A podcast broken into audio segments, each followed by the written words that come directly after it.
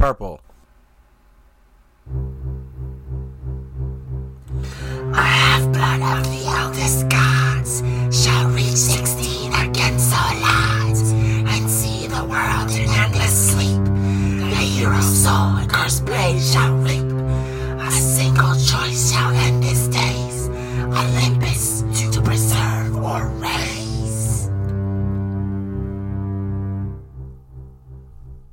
everybody. Welcome to another spectacular, juicy episode of Olympus Radio. My name is Lucas, son of Hermes. And I'm Haley, daughter of Aphrodite. How are you today? I swear to God. What?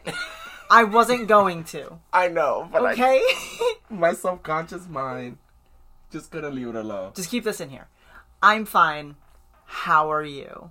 We're both tired. We've had long days at work. We even left early, and it was Yeah. a long day at work. Yeah, we had some technical difficulties we had to fix, but we're here We are here. and we're queer. we're we are queer. Yes. Yeah, we are.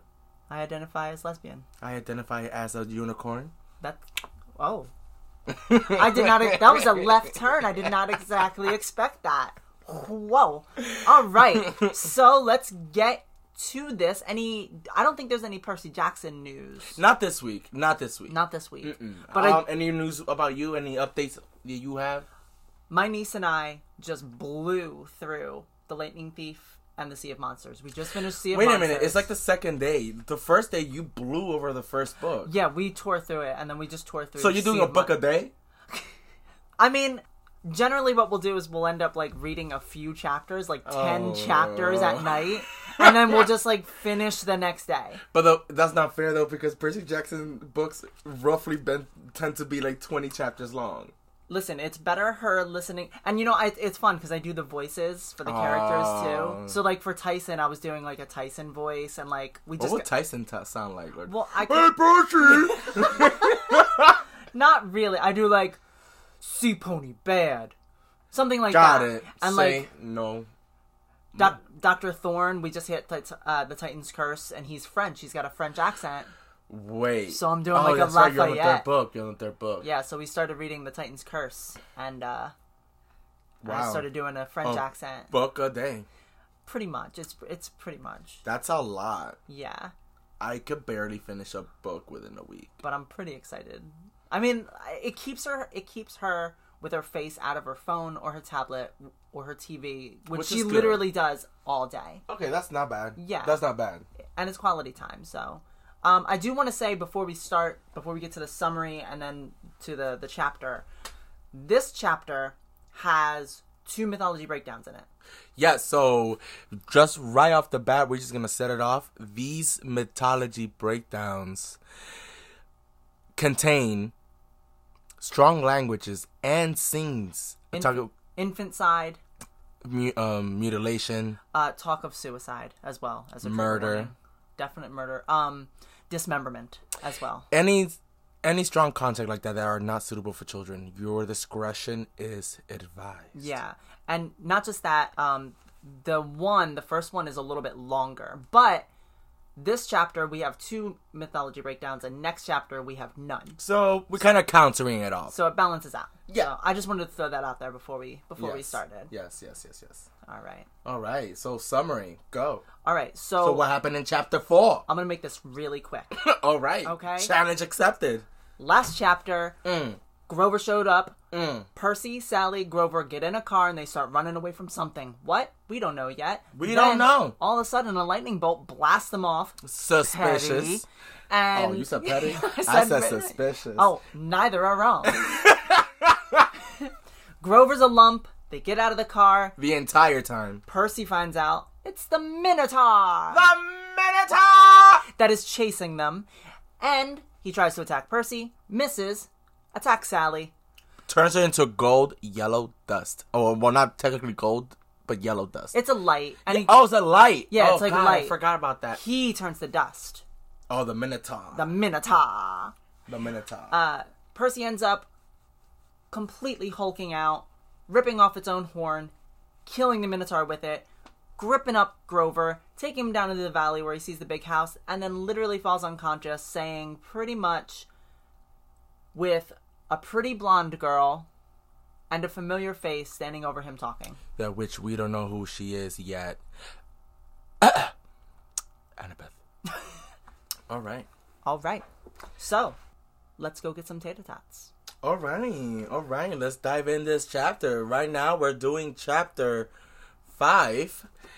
I played Pinochle with a horse. All right. It's all in the chapter. It's all in the title. For those of you that have read, you know where we at.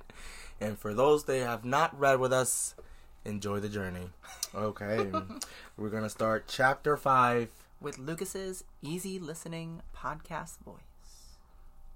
Yes. so roughly, and mind you, please bear with me because I do this as I go. Every episode, I try to um, change it up, my summary, see which one, how it fits me. So It's a learning curve for both of us. yes, so I try to do things differently with it, within every episode. So this episode, I'm gonna give you a very rough description of what chapter five, without actually giving too much away, but giving you insights. All right, so chapter five roughly begins with Percy slipping out of consciousness, having d- dreams of bar- bar- barn animals trying to kill him and eat him, Oh. or kill him and then also eat food. Hmm. I guess he has. He explains in the chapter he's what he wakes up several times, and but he's the stuff that he sees and hears makes no sense to him. Like he remembers being like lifted into a soft bed. He remember being spoon fed by some like by something that tasted like popcorn, but it was pudding. Hmm. Delicious. I don't like popcorn. Popcorn, me personally. So You don't like popcorn? no, I'm a nacho guy. Every Nach- ti- every- nachos? Yeah. Sorry. Every time I went to the movies, I always order nachos. I don't eat popcorn. I don't like it when it gets stuck between your teeth. I mean, that's fair, but like, I always. I- I like pretzel bites and popcorn, so. So you get the cheese. what? What was really, what was really cool about the the pudding is that it tasted like warm buttered popcorn. And then there was a girl there. Um, she was hovering over him, scraping the scrapes off the drips off his chin. Mind you, she is described as having curly blonde hair. We don't know who she is yet. Annabeth. But when she saw his eyes open, she immediately asked him, like, what's gonna happen in the summer solstice? And all he managed was to say, like, what? And she replies back, like, come on, like, what was stolen? What's going on? We only have a few weeks. But she stopped and she was interrupted because she, she heard someone come in, and then that's the last time you see her. The next time you see Percy, he is fully awake and he's being guarded by Argus. We don't know who's Argus yet because he's, nobody says his name, but we all know who's Argus. dude Does- with a, yeah, dude with a lot of eyes. yeah, Yeah. yeah. He's got his eye on you. Sorry. but he finally came about, like, and he actually got to see his surrounding. He found that his surrounding wasn't weird at all. In fact, the people around him was the nicest people that he has ever been since he left Yancey. And that was cool. That was cool. That was the end of chapter five. Oh, all right. Well, everybody. No, he found himself sitting on a big chair on a huge porch, literally gazing across meadows and watching hills in the distance. The breeze in the book is is so angelic because imagine sitting back and smelling strawberries the entire day. Like I don't get that. I don't get that smell. Mm-mm. oh, oh, okay. We're back. We're back. Sorry, I was. On the table next to him was this tall, mysterious drink that suspiciously looked like apple juice with a green straw and a parasol. A green straw and a parasol. But he was too weak to grab it. Every time he, when he went to go reach for it in the book, in the in the chapter, uh, I'm studying a lot. Bear with me, people. When he grabbed the drink, it almost slipped, and then he hears a familiar voice. Be careful.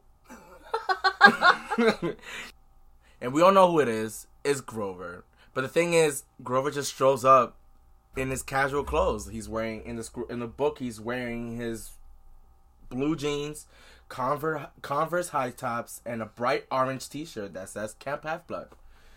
And so to Percy, he was like, okay, so it's my best friend, not a goat boy. So I must have had a dream last night. It must have been a fake minotaur. My mom is really alive, and we stopped in this weird campsite just to be. But he gets he gets quickly interrupted by Grover. It's like, hey man, you saved me last night. Why do you talk like Grover Because I like figure I figure Grover talks like that. Because he's he's mm. okay. that? Poor Grover. so he's like in the book he's basically like well yeah um you saved me last night so the least i could do is give you this so he gives he puts per he puts a box on percy's lap and percy opens it and guess what he finds the minotaur's horn that he ripped from his head last the night the, day, the nights before Yeesh. yeah. So the only thing that can that's like literally came to his to Percy's mind was that okay, so it wasn't a nightmare. Everything did happen. So he starts questioning Grover, saying saying, "Oh, the Minotaur," and then Grover tries to stop him by telling him like, "Hey, you shouldn't really say that. Names have power. Names do have power. You you do find out. They do have a lot of a lot of power. A lot of power. hmm It's sad. It's scary. Try saying Hera." Oh God, no. so he tries to like tell Percy, "Hey, don't, don't, don't say that." And Percy's like, "What? The Minotaur from the myths and the stories? You telling me they're true too?" And you know, he just, it. I mean, mind you, it might, it may not be described in the book that way, but that's how I took it. Yeah. He got snappy, got sassy. His New York came out again. I mean, here's a kid waking up, and again, people are leaving him out of the out of the blue. Oh, he does. He still don't know everything. He just woke up in a strange place by a girl feeding him Which like pudding. I'd be fine waking up to that. I don't know. but, Not not nine twenty twenty. Oh yeah. Nine twenty. I keep forgetting that 2020 is it really be like that. Yeah. He's, and then Grover to stop Percy from saying Minotaur, he just shifts the conversation, and basically he's like, "Hey, you've been out for a couple days now. Um, how much do you remember?" So he Percy immediately asks him like, "Is my mom really dead?" Like she don't really say dead, but it's like, "Is my mom really?" And he gives him that indication that yeah, he dies by looking down and not looking at Percy, Yeah. which is not a best friend act. I would have told you straight up in your face, yeah, your mom died. Yeah, and you know what? I would have appreciated that. yeah. I would have been sobbing in the corner, but I would have appreciated. I would have given you an ice cream. Thank you. That's fine. you know what? We're here. We're alive. See, like I, best friend moves. For- for best real. friend moves. you're not. You can't. You my friend, but you can't be my friend enough to tell me, hey, my mom died. right. Like, come on, bro. Like, can you imagine if you found that out later? And by someone else. Right. Like, great best friend, bro. Best friend. And then- best friends that anyone could have. he looks down. He when Grover looks down, Percy gets a glimpse of the entire vicinity of the camp. He he looks and he sees the groves of trees. He sees the whirling stream, the acres of strawberries spread out under the blue sky. He sees a he sees the valley was surrounded by rolling hills, um, and even he could even see from his from where he was sitting that he could see that the tallest hill, the one that was holding the pine tree, he could see it from a distance, straight ahead from him. The Which- the completely unimportant pine tree. The completely unimportant pine tree Yeah. That had, until the very end of book two. yeah. And then here comes Grover again. He feels really crappy about himself. So he's like, Man, I'm sorry. I'm such a failure, you know? Like, I. I failed. I'm the worst satyr in the world. da, da, da." Which, in my opinion, like, yo, if I get it. if you're gonna do Grover's voice like that, this entire series. Oh yeah, I'm over Grover here. I'm over Grover in this uh, in this chapter because I understand that you failed, whatever you might believe, but your best friend lost his mother, and y'all been keeping everything from him in the dark. Not only did you fail, but you could have like stopped all of this from happening if you would have stopped Percy at the end of Yancey. Like, listen, I can't tell you enough, but just know that you are in trouble. Just know that if you leave my side tonight, you could die. Your mother could die. Without telling him anything about the Greek mythology. Yeah, there's many ways to tell somebody that. You're not wrong. You're not wrong. So he like he because he said that, and in the midst of him saying that, Grover he curses the wind. He's like, "Oh, sticks!" and then like he he stomps so hard that his fake Converse literally leaves him. Like it, it, it comes off. and that kind of jumps Percy back into reality. He's like, "Oh, okay, well, my friend is actually a satyr." Okay, He snapped back to reality. don't do it. Okay. Okay.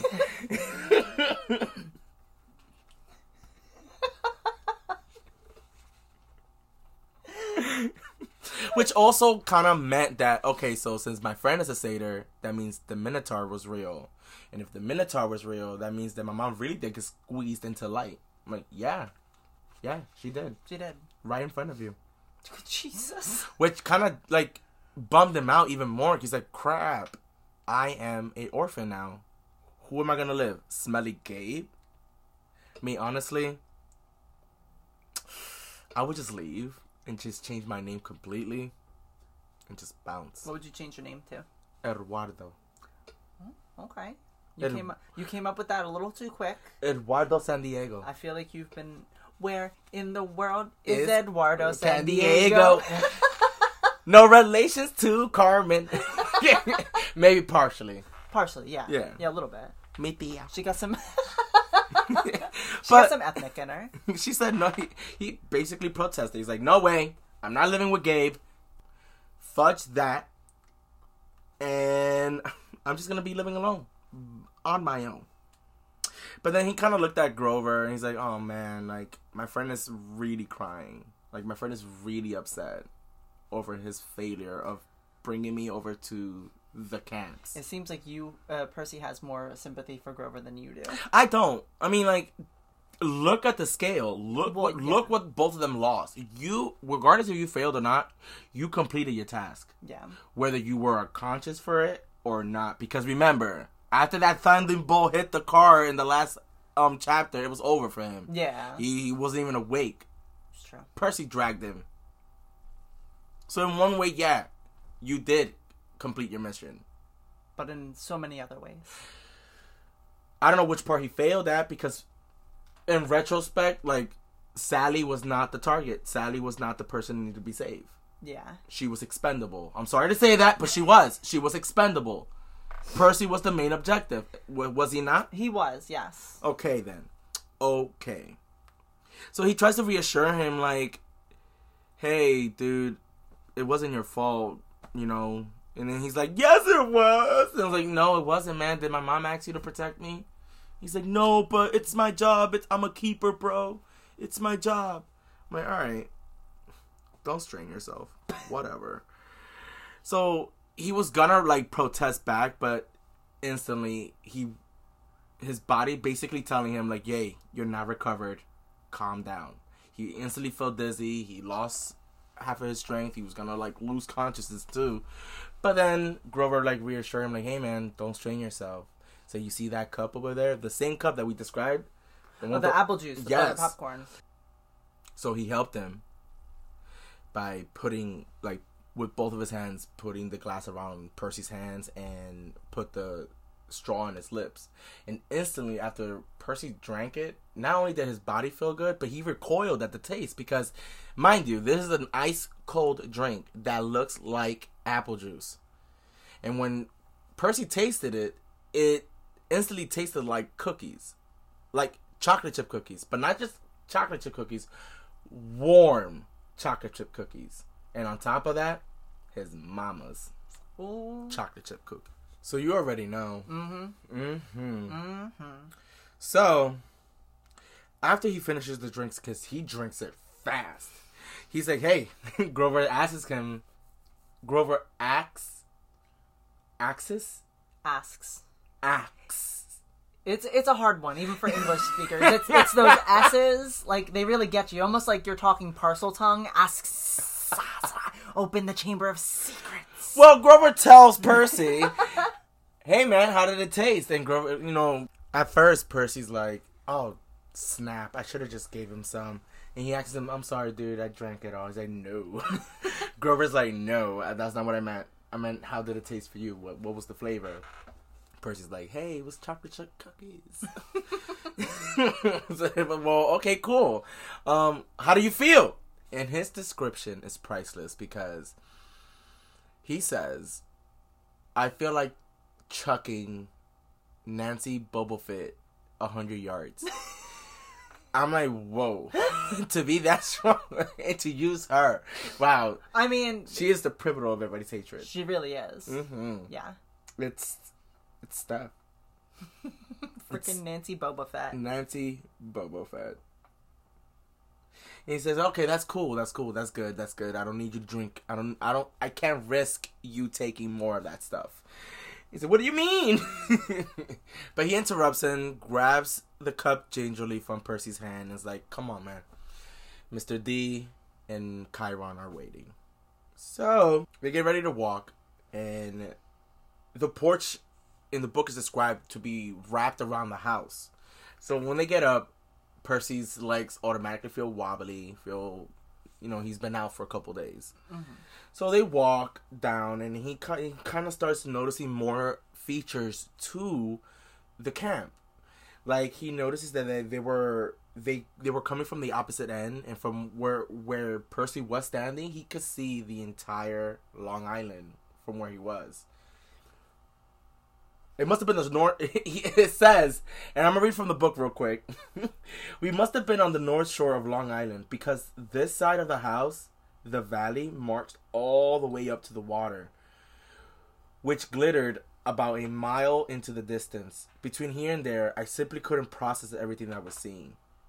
And then he goes on by describing the landscape of the of the whole campsite, which is cool because he says there's like a lot of ancient Greek architecture, like the open air pavilion, the amphitheater, the circular arena, but except that they all look brand new. So imagine going to Rome.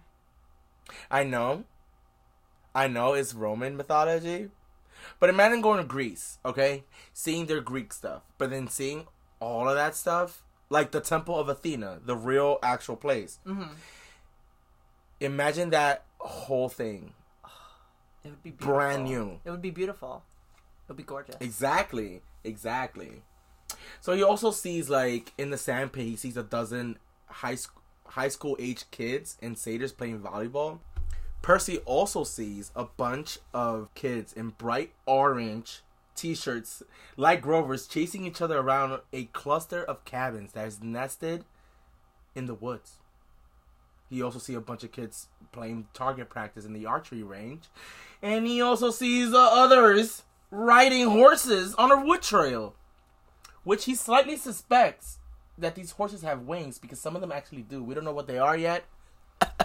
Pegasus. so by the time he reaches, he reaches by the at the end of the porch and he sees two men across from each other at, at a card table.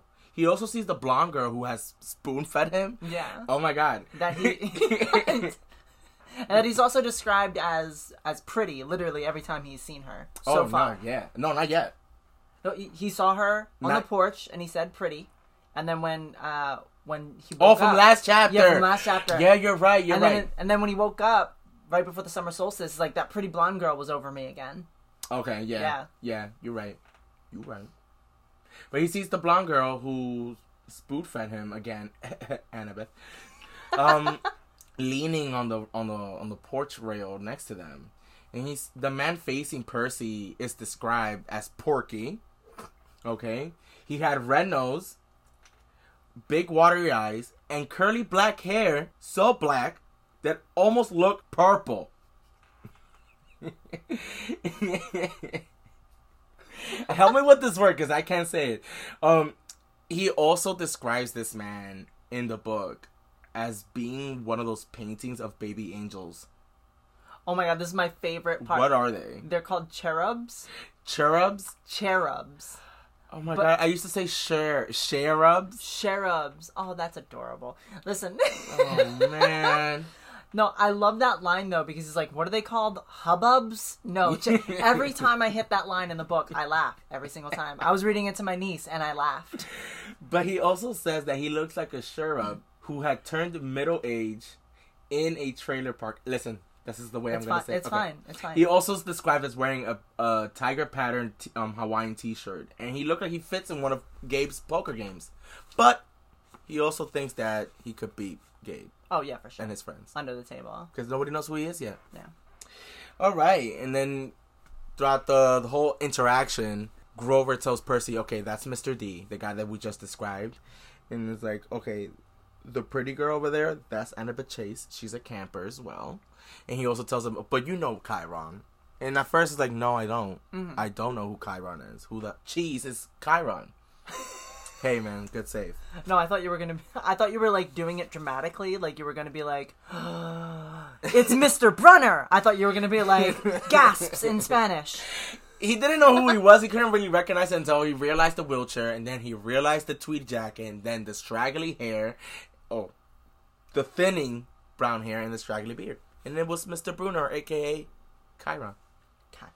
And all this man says is like, "Oh, good Percy. Now that we have a fourth for Pinochle." I'm like, I'm okay too. Your voices for these characters. he he says by Mr. D, and then he like Mr. D already looks at him. It's like, well, I suppose I'm gonna say it. Well, welcome to Camp Half Blood. Boom, there I said it. I was like, okay, thank you for the warm welcome, guys. Like, thank you. First of all, they had no right to be upset.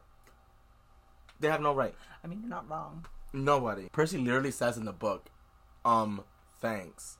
So he scoots a little, fr- a little, uh, uh, he scoots a little bit further from him because in the book he says, "I can tell. Like if I learn anything from living with Gabe, it's how to tell when an adult has been hitting the happy juice, which is funny." Because this is not his first encounter with alcoholic people Yeah, and and it gives you a little bit more of in depth of his abuse. and it's like the re like what would be the reason for scooting a little bit further? It's because you Mm. want to stay out of arm's reach of those people, which means I'm sure Percy's caught a hook. Oh, absolutely. Like, Once or twice. 100%. If you're beating this kid up for change, and that's you sober, Maybe allegedly, we don't know if he was sober. We don't know what was happening we don't know. beforehand. We don't know. Yeah, we don't know what he's imbibing before Percy got home.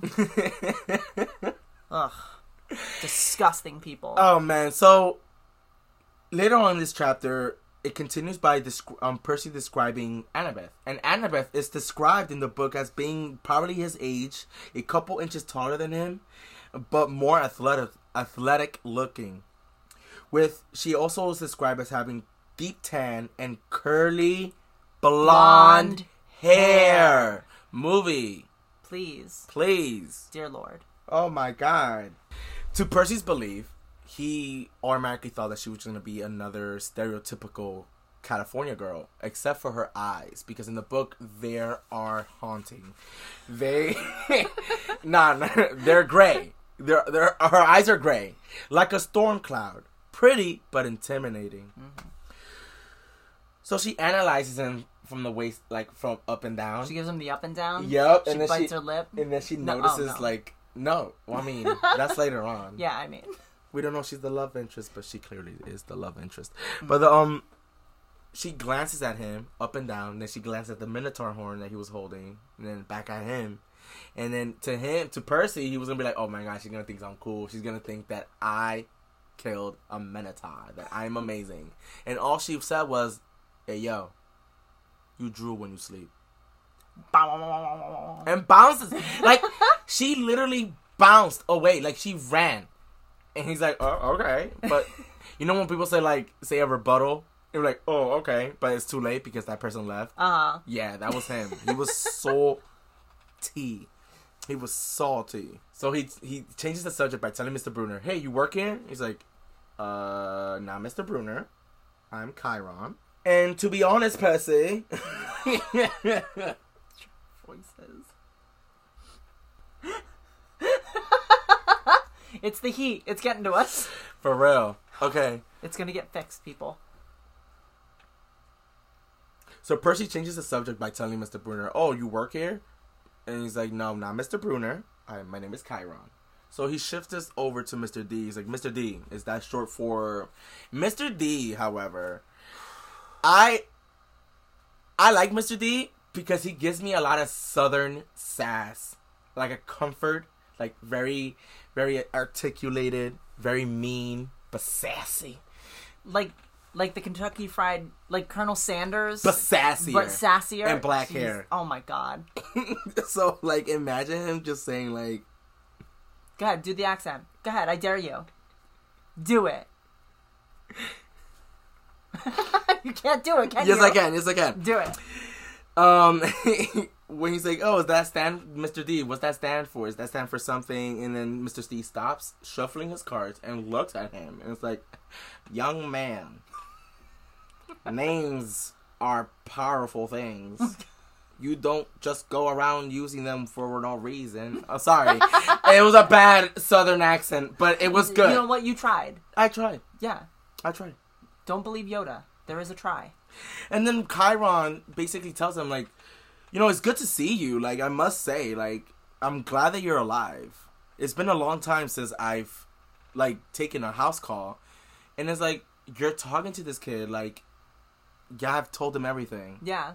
And he's like, what, what are you talking about? So he basically explains to him in the book, like, yeah, you know, usually are the satyrs are the ones that keep it on lookout, but since Grover met Percy, he alerted Mr. Brunner and Mr. Brunner, forcing Mr. Brunner to convince the previous algebra teacher to take a quote unquote leave of absence. Crime junkies. We don't know what happened to this Latin teacher, but we need your help. Unsolved mysteries. Okay. the disappearance of the real Latin teacher. so he's like confused. He's like, wait, you came to Nancy to teach me? Yancy. Did I say Yancy? You said Nancy. Did I say Nancy? Yeah, Nancy. Well, we're leaving that in. Nancy Bobofit. You came to Nancy to teach me. but he, he, he reassures Percy. He's like, well, to be honest, not really, because I didn't know about you first. You know, there was a lot of Up in the air. Yeah, so and they even let him know like, oh, we contacted your mother and let her know mm. that we're keeping an eye on you and see if you're ready for the camps. Once again, you're talking so casually to this kid, and this kid is like, um, okay. Mind you, and I, I, I talk about this in the next chapter too, because I, I have my notes done. Percy's Mm-hmm. had literally not just like, is he uninformed? He's had zero time to process anything. No, Literally, this stuff has from the time that they the left um Montauk Yeah. to arriving. No time to process anything. Go ahead. So basically, our chap, my part of the chapter finishes with Mr. D telling Grover, like, "Hey, are you ready to play or not?" And he kind of shifts his attention to Percy. He's like, "Do you know how to play pinochle?" And he's like, "No, I'm afraid not." And then here we go again with the sassy attitude. He's like, "No, sir." Right? There's no need to call me sir, Professor. So then I'm gonna read the last little paragraph from the chapter. So he said, "Well, he told me it is along along with gladiator fighting and Pac-Man, one of the greatest games ever invented by humans. I expect all civilized young men to know the rules." And that ends my side of the chapter real quick. But before I just shift over to you, Yeah. once again, you're talking to this kid Like he knows everything. And then this is the problem in every book series you Ev- read. Everyone where there's a kid with a prophecy about him Or some spoiler magic or- something. They always keep the kid in the dark. Like like it worked for if it didn't work for Harry Potter and if it didn't work for the kids of a series of unfortunate events If and it didn't did- work for the Secrets of the Immortal Nicholas Flamel, the kids from that book series, for real Like, and if it didn't work for Katniss Everdeen it's not, Not gonna, gonna work, work for, for Percy. Percy. Jesus please continue just tell him things. All right. So, Percy, who's always asking the plot relevant questions to, you know, further the plot along. but of course an, a good show never want to reveal the plot Yeah, no, no. But he asks, he's like, Chiron, why would you travel just to teach me? And Mr. D kind of echoes his sentiment, like, I asked the same question. Wait, I'm gonna, I'm gonna do it in the, the. I asked the same question. right right doesn't he look does he sound southern And Percy notices, though, like after he says this, he notices that every time Mr. D, who's dealing the cards, every time he deals a card to Grover, Grover mm-hmm. flinches. And Percy takes note of that. He's very perceptive in that way. And Chiron asks kind of what Sally told Percy, but all Percy knows is that his dad wanted to send him to this camp, but his mom was afraid to. And Mr. D, continuing to be very helpful and a very knowledgeable individual, We're, u- we're using air quotes, by yeah. the way. Oh yeah. Yeah. And the amount of sarcasm In that sentence. could bury a nation. Um, that parents wanting to keep their kids close is essentially how they end up getting killed. Getting the kids yeah, killed. as a I form mean, of sheltering your child. It's it's annoying because it's like you're right, but like chill. yeah, like, like- you're also like not telling this kid everything. Yeah. So You barely told him that he's a god. yeah, like you're kind of hinting. Your guys are hinting. You here. didn't even. He didn't even really say it. He's just like, names are powerful, my son. I say, I say, names are powerful. Now try to bucket a chicken for five ninety nine. Extra secret sour sauce. Try the extra crispy for fifty cents extra. So Mr. D, uh, so Chiron uh, says that there's too much to tell Percy, which is like, no, there, yeah, there is. So tell him everything. My thing is that okay, go ahead. and We'll- also, yeah, we'll get there. Uh, and that the orientation video was not going to be sufficient, which is like, there's an orientation video for Camp Half Blood. Can I see that orientation video, please? See, when I read that, I kind of like envisioned a retros, a very retro employee Yeah. instruction video. with that like cheesy '80s music and in the the instructions like, so you want to be a camper half blood? for OSHA approved method of ha- washing hands at Camp Half Blood. And it's like, so he finally looks at Percy. Chiron looks at Percy and he tells Percy, Gods, the forces you call Greek gods, are very much alive. And Percy sits and waits for, you know, Ashton Kutcher to kind of burst out and be like, You're on punked! But it, Then that never happened. it never happened. I mean, at this point, It never happened. But so so I'm gonna read and he says and Percy says, Wait, I told Chiron, you're telling me there's such a thing as a god? Well now, Chiron said, God, capital G, God, that's a different matter altogether. We shan't deal with the metaphysical. Metaphysical, but you were just talking about ah, gods plural. As in great beings that control the forces of nature and human endeavors. The immortal gods of Olympus. That's a smaller matter. wait, is that your voice for Chiron? Yeah. I'm dead. serious? When I'm reading to Addison, this is the voice that I use. You will use your voice every time. Okay. Every time he's there. That is very sophisticated old English. I am here.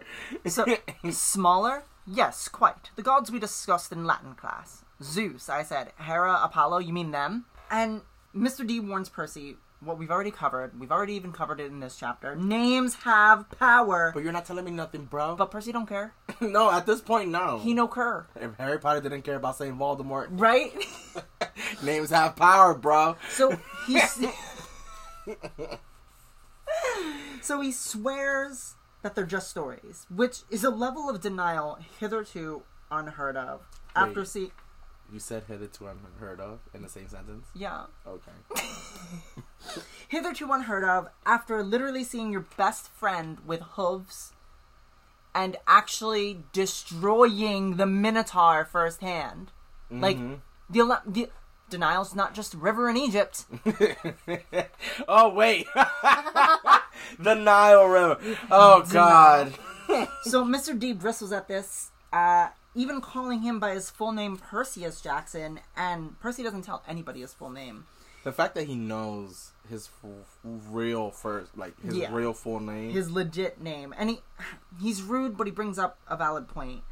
The science and knowledge of today will be scoffed at in the future by by the mortals. Like he's like mortals will scoff at the future like in the future of the science that we have today as Yeah. just folklore. like today's science doesn't use 1970s or 1960s Because we've evolved past it. in terms of medicine, in terms of like finding, discovering new things all the time. Exactly. But Percy notices something very specific about when he's talking is that he separates himself from mortals as if he's not one. And Percy decides he's not really in the Mr. D fan club. Um The guy's been literally rude since he got. here. Yeah, he's been nothing but rude and just really short and obviously hitting the happy juice a little too much. Chicken and. Chiron really says it. Chiron says it best, and I'm going to read from the chapter again. Um, Percy, Chiron said, You may choose to believe it or not, but the fact that immortal means immortal. Can you imagine for a moment never dying, never fading, existing just as you are for all time? Mm-hmm. And it's like, Percy's almost like, that'd be bomb. Sign me up. Like, where do I? Where's the pen? Where's the paper? I'll be immortal. But Exactly. like, it's something in Chiron's tone that really makes him realize that he's got to really second think it.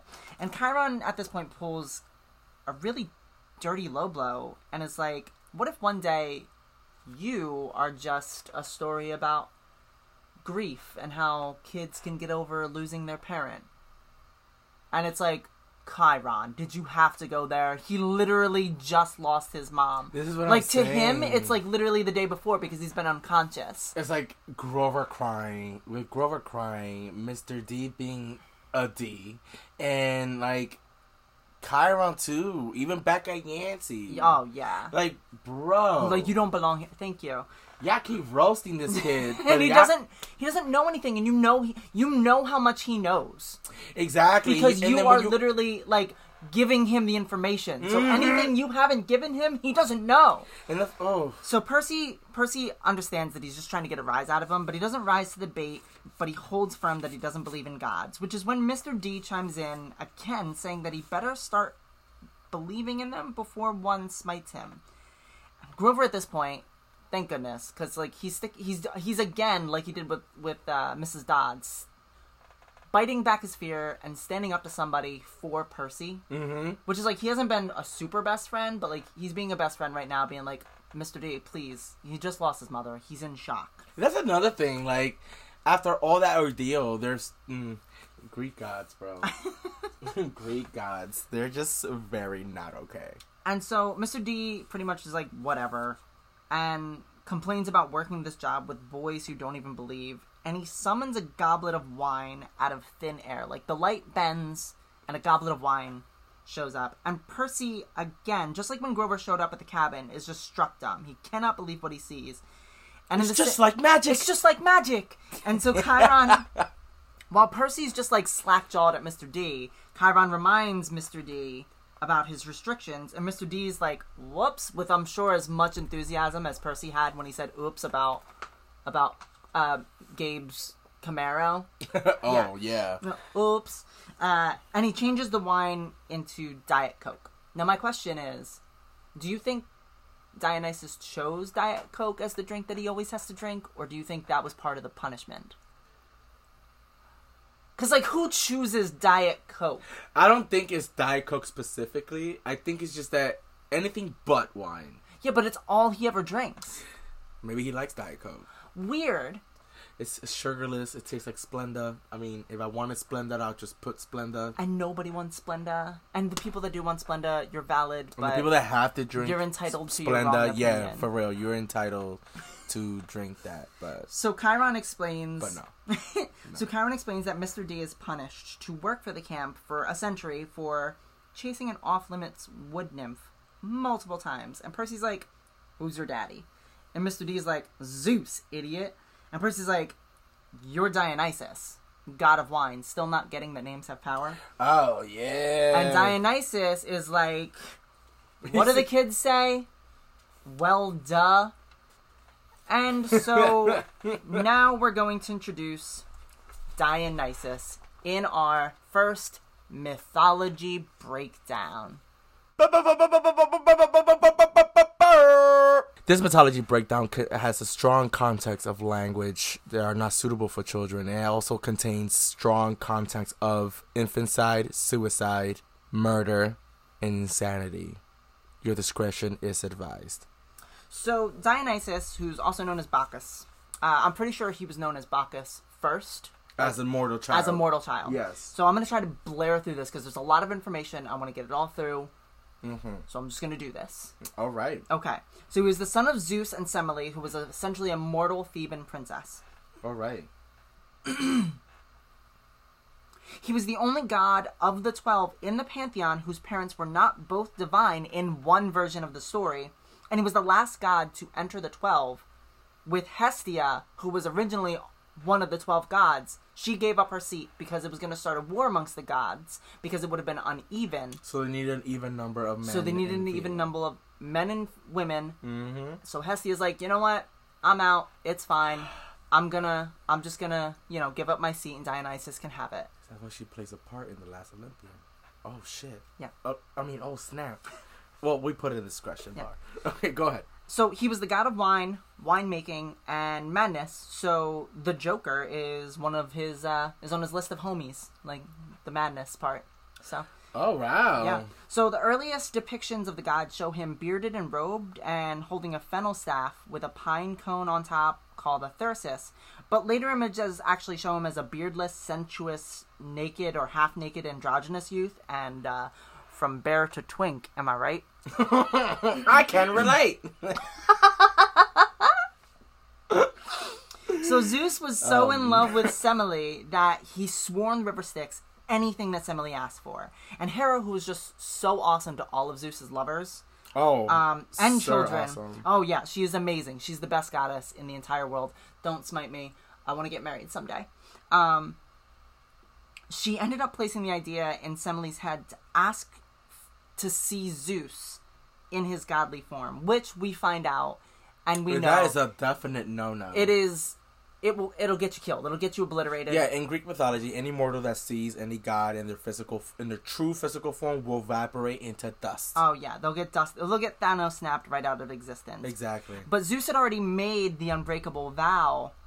Shout out to Harry Potter. Um, so he essentially had to do it.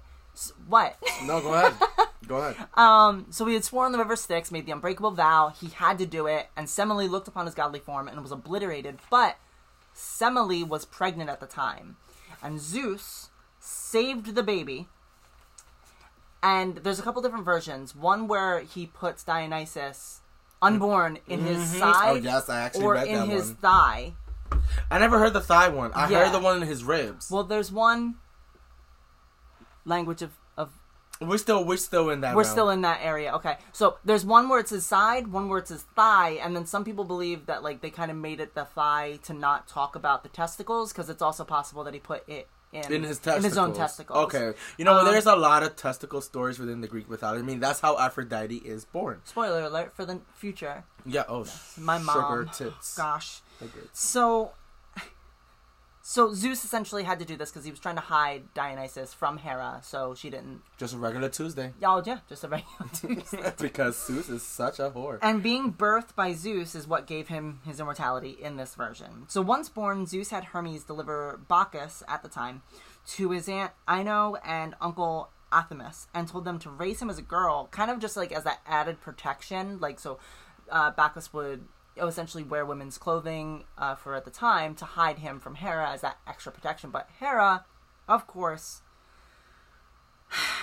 tracked him down because that's what she does. She was pretty much just looking everywhere and just had everybody looking out for it. Found Bacchus, and so after briefly living with his aunt and uncle, Hera found them and sent a madness upon them. But Zeus turned Bacchus into a goat at the last second to spare him from Hera's wrath. Unfortunately, the aunt and uncle were not saved, and they killed their children. Oof. Yeah. And so afterwards, when they came to from their madness, they were so overtaken by grief, just grief stricken, that they threw themselves off a cliff and completed suicide. Okay. Yeah. So good old wholesome Hera, and it's never the people that are actually like the focus that end up getting punished or anything like that. Mm-mm. Never. So after his aunt and uncle died, Bacchus went and stayed with nymphs on Mount Nysa, and Percy Jackson's Greek god says, quote, Young Bacchus became known as the godly son of Zeus who lives on Nysa, which got shortened to Dios, god, which means god, of Nysa, which eventually became his new name, Dionysus, though he was still called Bacchus, the noisy one, especially after he ate beans or cabbage, which is way more than you wanted to know.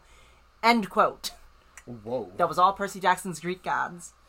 Nice. So a different version of his origin, real quick, it, uh, but one still plagued by Hera's jealousy, was that Bacchus was the child of Persephone, who was Oh, Hades' instead of wife? being instead of being part mortal, oh, Yeah. he was a de- he was already a, a god. yeah, uh, Persephone and Zeus. Persephone. And, yeah, Hera was actually really upset about Zeus always stepping out and took it out on Bacchus by sending Titans. Yes, the Titans, the ones they just had a huge war with.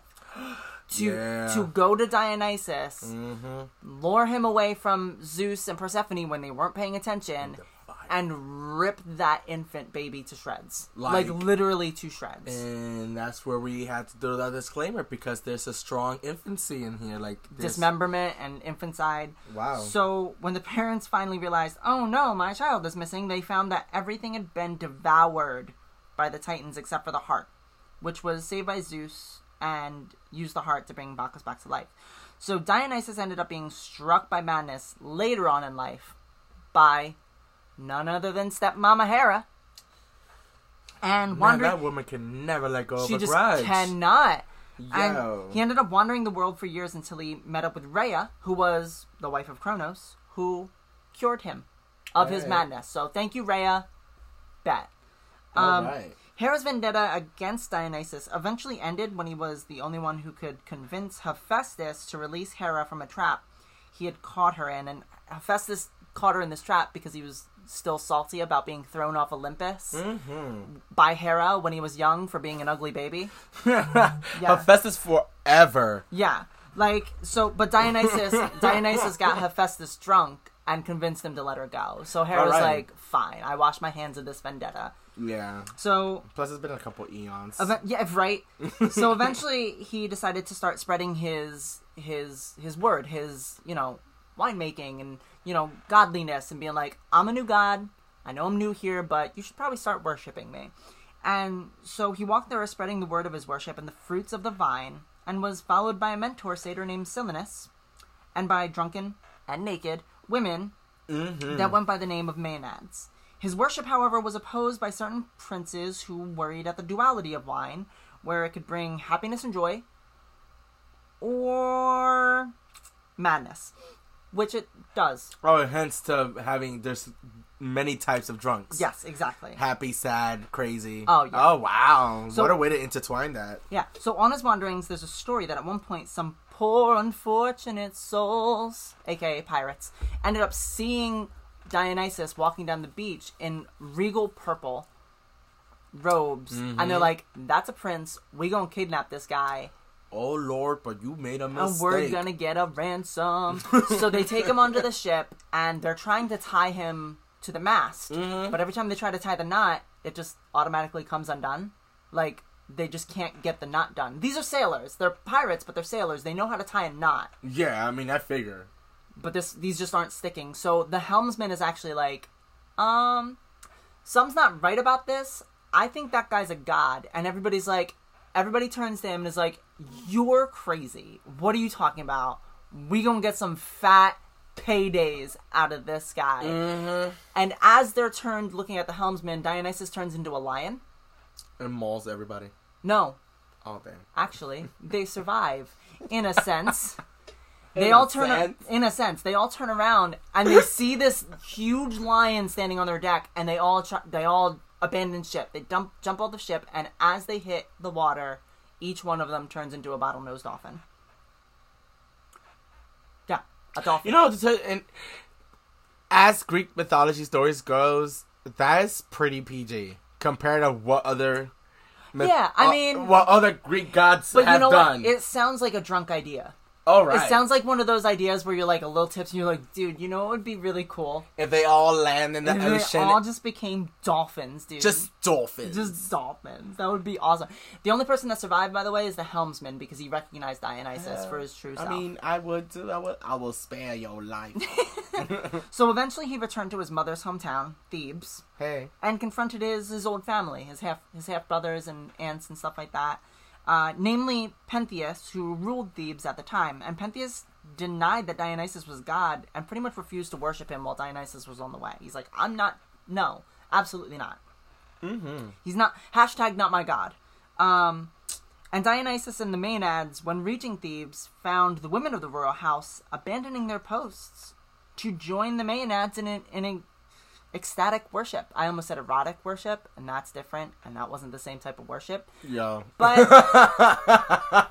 so Pentheus himself, essentially, you know, he he had you know imprisoned Dionysus, but he was essentially driven mad by the power eventually, and mad by Dionysus, and he was lured out into the woods where the rest of his family, uh, the women in his family, found him, and in their drunken madness and revelry, they tore him to pieces. All right. Sounds lovely. And Pentheus's family only came to later realizing what they had done. And eventually, in his wanderings, Dionysus came upon uh, Ariadne, which we covered in another another story. Yes, we was did. the girl who helped Theseus through the labyrinth oh, against the. Minotaur, Yes. and sh- sh- she was abandoned by Theseus after that. And she, there's a couple different, there's a couple different versions of why she was abandoned. It was either an accident where like they were all kind of like fleeing where they were, and like this like a a wind god kind of like took them out to sea, and Ariadne just wasn't on the boat at the time, and she got left behind, Gotcha. or there uh, Theseus lied to her and was like, "I'm not gonna marry her. I'm gonna tell her I'm gonna marry her, but I'm not gonna actually marry her." no. And he just pieces out and leaves her behind. But Dionysus finds her, and she's crying, she's inconsolable, but he he makes her feel better, and they eventually get married. Oh, so he does marry her. He does marry Yes, her, yes. and that is his. He makes her immortal. And the last story, to really just wrap everything up and take it full circle, is that Dionysus is one of the only beings, in the Greek mythology. mortal, monster, freaking mystical god, that went to the underworld, met up with Thanatos, not Thanos, Yeah, I for, for a second there, I really thought. Thanatos, who is not. Hades rules the underworld, but Thanatos is the god of death. hey. and nobody escapes Thanatos. It, No. it's inevitable. No. Like death and taxes. Okay. But facts. yeah. Facts. He stares Thanatos down and is like, "I'm taking back my mother." Hello. And Thanatos blinks, and he's like, "I don't want no problems, dude. Go for it. Take her." And he takes his mom up to Olympus, where she's she makes her immortal, and she's welcomed as the mother of a god. That is crazy. Yeah. So that's Dionysus, and that's what I'm talking about with it being a little bit longer. But he is one of the 12 Olympians, and I feel like you should just kind of expect the Olympians to be a little bit longer because there's so much information on them, and there's so much to really get into who they are. That's yeah. That that was a big mouthful right there. Chiron's going to be a little bit shorter at the end of this chapter, so Please, so be please bear with us. Yeah. So back to the chapter. so anywho, Percy's like, "You're a god, you," and he says it with such disbelief. And Dionysus does not take kindly to this, and he shows some of the power in his eyes, including people turning into dolphins, which we covered, and essentially stares at him like, "Can you?" This is the same guy that stared down death, and he stares at Percy like, "Come at me, bro," and Percy's like, "Nope, I'm good." Yeah, right. like what you thought? I don't want any of that. So Chiron wins the game. Hey, remember they're playing Pinochle? Um, because I didn't. I totally forgot they were. Yeah. No, no, I know, I know. I forgot. Like when No, I'm but reading that the mythology, chapter, no, that mythology breakdown, it just took you. It took you, and it you took. ran. Oh yeah, Uh, But it was interesting. It was very intuitive. I didn't even know there was many versions of his story like that. I didn't either until I started looking into him. Um, I knew about the the thing in the side, the birth in the side, but I didn't know yeah, about the, the inner Persephone thing. Yeah, Yeah. like I didn't know his Zeus's wife was also his daughter. Yeah. Persephone. Um, That's nasty. So, M- Chiron wins the Pinochle game, and Mr. D. Percy thinks Mr. D's gonna be mad, but he's like, Ugh, "I'm taking a nap." But first, I gotta talk to Grover about his less than awesome performance on his last test, like on his last. So I'll catch you guys later. Pretty much. So he takes he takes Grover away, and Chiron assures Percy that Grover will be okay, and that Dionysus is just kind of grumpy and wants to get back to Olympus and probably to his wife, which is where his wife is. Um, and which is another shock for Percy. Chiron explains that Mount Olympus, the convergence points for the gods' power, moves just like the gods do. Because he's like, "What are you talking about?" And it's like, he's like, "Yeah, it goes with Western civilization." And you see, he says like you see the gods move with the heart of Western civilization. It's it's a living force that is made of midi-chlorians, and the midi-chlorians. Uh uh uh uh uh uh. No Star Wars reference. Okay. Yo. So it's a force that's so interwoven with the gods and their power. So unless civil- Western civilization is destroyed, the gods cannot be destroyed. So they can't die. They're immortal, truly, as long as Western civilization survives. And Chiron says after Greece, foreshadowing. Right. Chiron says after Greece, the gods moved to Rome and is given new names and identities under the Witness Protection Program. Um, and some of them don't fare too well, but some of them do get translated over pretty well. Uh, and Percy's like, after that, they died, right?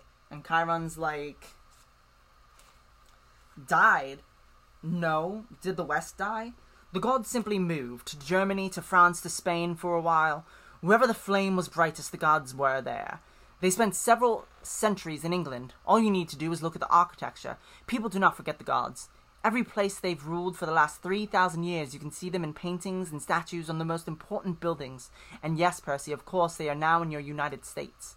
Look at a symbol, the eagle of Zeus. Look at the statue of Prometheus in Rockefeller Center. The Greek facades of your government buildings in Washington. I defy you to find any American city where the Olympians are not prominently displayed in multiple places. Like it or not, and believe me, plenty of people weren't very fond of Rome either. America is now the heart of the flame. It is the great power of the West, and so Olympus is here, and we are here. And I had to read that because like you can't say it any better than Chiron says it right there. No, I mean honestly. And it's a lot of lore, but like Truly. Percy really takes all that in. He's listening and he shares my sentiment. That's like this is all too much. Still so much for him to process all at once, and he literally had zero time to process. Especially because all of this craziness, he's included in it. Like he's part of it.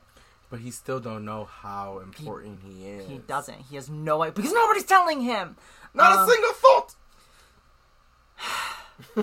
So he's overwhelmed and he asks a pretty existential question. He's like, Who are you? Who am I? And Chiron's like, Yeah, I kind of want to know that too. And he, he moves as if he's going to get up and says that he'd like to know who Percy is. And for now, they should get Percy to a cab at 11. And Still keeping that kid in so much shadow. right? And it's like, come on, man. But then he does get out of his wheelchair, but not, but in a different way than Percy expected. Uh, the wheelchair essentially has an undetectable extension charm on it, and Chiron, half horse, half man, removes his horse body from the container wheelchair, and he's described as a white stallion with the body of a Latin teacher, and the neck where a horse's head would be, and his body is, uh, is What color is his body? White. Like a He's stallion? He's a white stallion. Hmm. Very different from the brown horse that we saw in the movie. Oh yeah, he's he's a white stallion, just like Bill and Ted's band were supposed to be, the White Stallions. Nice. Thank you. I'm glad I got that one in there. So now we're gonna introduce Chiron. Our second mythology breakdown. Please, I assure you, this one is short. Please bear with us. Yeah, it's a little bit shorter, and it's Bear the end. If you made it this far, I mean, at least you're learning about mythology, Real mythology. real mythology.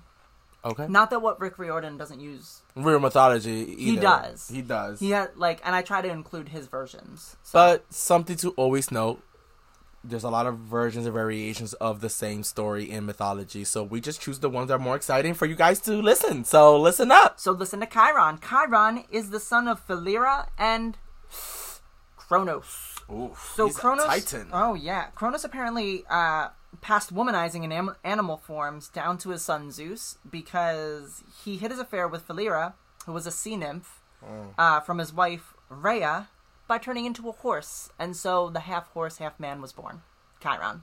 Gotcha. Uh, so that's kind of also why Chiron looks like a centaur. He's not necessarily a centaur, but like he, a lot of the other centaurs aren't the same way as Chiron. Chiron Also, is he's- smarter. Oh, he's more unique. Yeah, Chiron. He's smarter than his his centaur brethren, who are mainly followers of Dionysus, essentially being drunken and prone to riotous behavior. I'm looking at you, party ponies, Yeah. with your foam hands. Couldn't even handle your stuff together in New York, huh? right? With your root beer. Anyway, Mm. Chiron tutored and trained such heroes as Achilles, who was a hero of the Trojan War, Oh yeah. uh, Asclepius, a son of Apollo, and Jason, who led the Argonauts, and Wait, we talking about Jason like Jason in the Golden Fleece? yes, Oh. Jason and the Argonauts, who Hercules uh, sailed with, and Chiron also tutored Hercules and trained Hercules. Real quick in their mythologies, when you read the Jason and Golden Fleece mythology and vice versa, Mm. Yeah. when you read the the Hercules, they intertwine. I love it. Th- that the brief moment where, because in, ooh, it's too much. It's too much. it's a lot. Eh, yeah, yeah. We'll get we'll talk about that after the episode. Exactly. Um, so speaking of Hercules, he ended up in a scuffle with a group of centaurs that Chiron was actually visiting with. So Chiron went to visit his brethren and kind of being like, "Hey, how's it going? I'm Chiron." You know, here comes manhandling. Hercules is there, and uh, one of the centaurs is like, you know, feasting him and stuff like that. And Herc's like, "This is nice and all, but where's the wine?" And the one was like trying to be like sober, but Herc's like, I can't eat without wine. Give me wine. So he's like, all right. He brings out some wine, but then all the other centaurs smell the wine and they start drinking and they get drunken. And then one of the Uh, they're not like Hercules. no, They get twisties. one of the centaurs, not the one that was hosting Hercules and not Chiron, ends up stealing Hercules' wife. So Hercules starts busting heads. He starts shooting arrows that are dipped in hydra poison, and one of them, one of those arrows, ends up going astray and hitting Chiron. Oh yeah. And hydra venom is deadly. highly poisonous. It is deadly. Like It might kill gods. it, it doesn't kill Chiron though. No. what ends up with Chiron because he's immortal, he can't die. He's just in unending, unyielding, excruciating pain at all times. Say that one more time. Unending, unyielding, excruciating pain at all times. One more time. Unending, unyielding, excruciating pain pain at at all all times. I love it. Thank I love you. it. Oh man. So Herc actually feels really bad about this, and this actual altercation, years down the roads after his twelve labors, ends up being like the focal point that actually ends Hercules' life later. Ooh, But for yeah. now, Chiron is in this horrible pain, and Hercules suggests to him because it was his he was his mentor, he was his tutor. kind of his fault. He's dying. Too. Yeah, like he didn't mean to, but because the arrow went astray and it hit Chiron. Yeah. So the only way for Chiron to really be released from this is to essentially go to Tartarus, Hey. which strips him of his immortality, mm. and he willingly takes Prometheus's place on the rock, where Prometheus has his curse of having his liver eaten every day by a vulture or an eagle, one of the two. Um, A vulture or an eagle? yeah, one of them comes down and literally eats out his liver, and so essentially, Chiron's like, "I volunteer as tribute." Hello. That's what's up. and he puts himself on the rock and because he's not immortal anymore they it eats his liver and he dies he's finally able to die which ends his pain and zeus essentially sends him to the stars and he becomes the new constellation centaurus they were very they were very big on that back in the day Oh yeah, the making people of the stars. constellations. Yes. Yeah. So, but eventually, because he was needed as um A teacher again. as a teacher, they do bring him back. Oh yeah. They do resurrect him. So, Yes, and do. that's part of the premise of you know why he's alive in the Percy Jackson series because they wanted they needed him back to train heroes. Boom. And that was That the was mythology breakdown for centaurs, for aka Chiron, for Chiron specifically. Chiron specifically. Chiron specifically, not Chiron Pacifically. And with that also ends this week's chapter. Chapter 5. I played Pinochle with a horse. And get ready for next week's chapter six. I become supreme lord of the bathroom, where luckily there Yeah. is no there's no mythology breakdown. Oh, It's thank just- yes. So this this is cool because you bear if you bear with us this long, that means next week gonna be breezy, easy, lemon squeezy. and it'll be a little bit shorter of an episode. So Now, your thoughts on this chapter? my thoughts on this chapter, they're very frustrated. My thoughts, I just I dislike, like we've read the Harry Potter series Yeah, both, yeah. and when there is a child who's 12 I cannot stress that enough. He's 12. He's going through all these things. He has literally zero time to process. Hello. And they're literally not telling him anything. And then they, they, they get mad at him. They expect him to know all this stuff. And they like, bel Dionysus and Chiron kind of belittle him for not knowing anything. They shame him by Chiron's like, "Oh, the orientation film will not be su- sufficient," and it's like, "No, because he doesn't know anything." he didn't even know demigods existed until You- like literally two days ago. Dude, you taught him for a year. You know what he knows. Oh no, sorry, six months to be exact. Okay, that's a school year right there. A school year. Okay, Still six months. that's nothing. And what it what gets what gets on my nerves about this chapter in particular is that why you snapping at this kid for? For what? All right. Oh, I'm sorry. How about congratulating him for beating a damn minotaur And surviving. for a first year camper? Not even trained. He wasn't even trained. You know what training he had? His mom saying, "Hey, at the last second, jump left or right," because they they have bad eye coordination. Like, and and they can't turn. That's all the training Percy's had so far. I just love it. I love it. Like It drives how- me crazy. How dare you? Such entitlement. It drives me crazy. All right. Do you have any questions today? This week? Um, no, I did not. I did not prepare any questions for the lightning bolt round, which is All fine right. because that that mythology breakdown was was kind of long. No, that that took us. We had to make a decision. Yeah. So no questions today. Any letters? No, uh, but if you do have an Iris message you would like to send us, please, with your fan story, send it to olympusradiopodcast at gmail.com. All right. Now it is time for the plugs. Have a good day, everybody. Bye. If you like what you heard and want to follow us, you can follow us on Facebook and Instagram at Olympus Radio Podcast. You can also find us on Twitter at Olympus underscore radio, and any fan stories or emails that you want to send us, you can send to Podcast at gmail.com. We're also hosted on Anchor at anchor.fm slash Olympus dash radio. You can also find us on Spotify or any podcast platform by searching Olympus Radio in the search bar. If you listen on Apple Podcasts, please rate and review the podcast because it helps people find us and gets us to the top of the charts. I'm Lucas, And I'm Haley. and this is Olympus Radio. May, the gods be with you.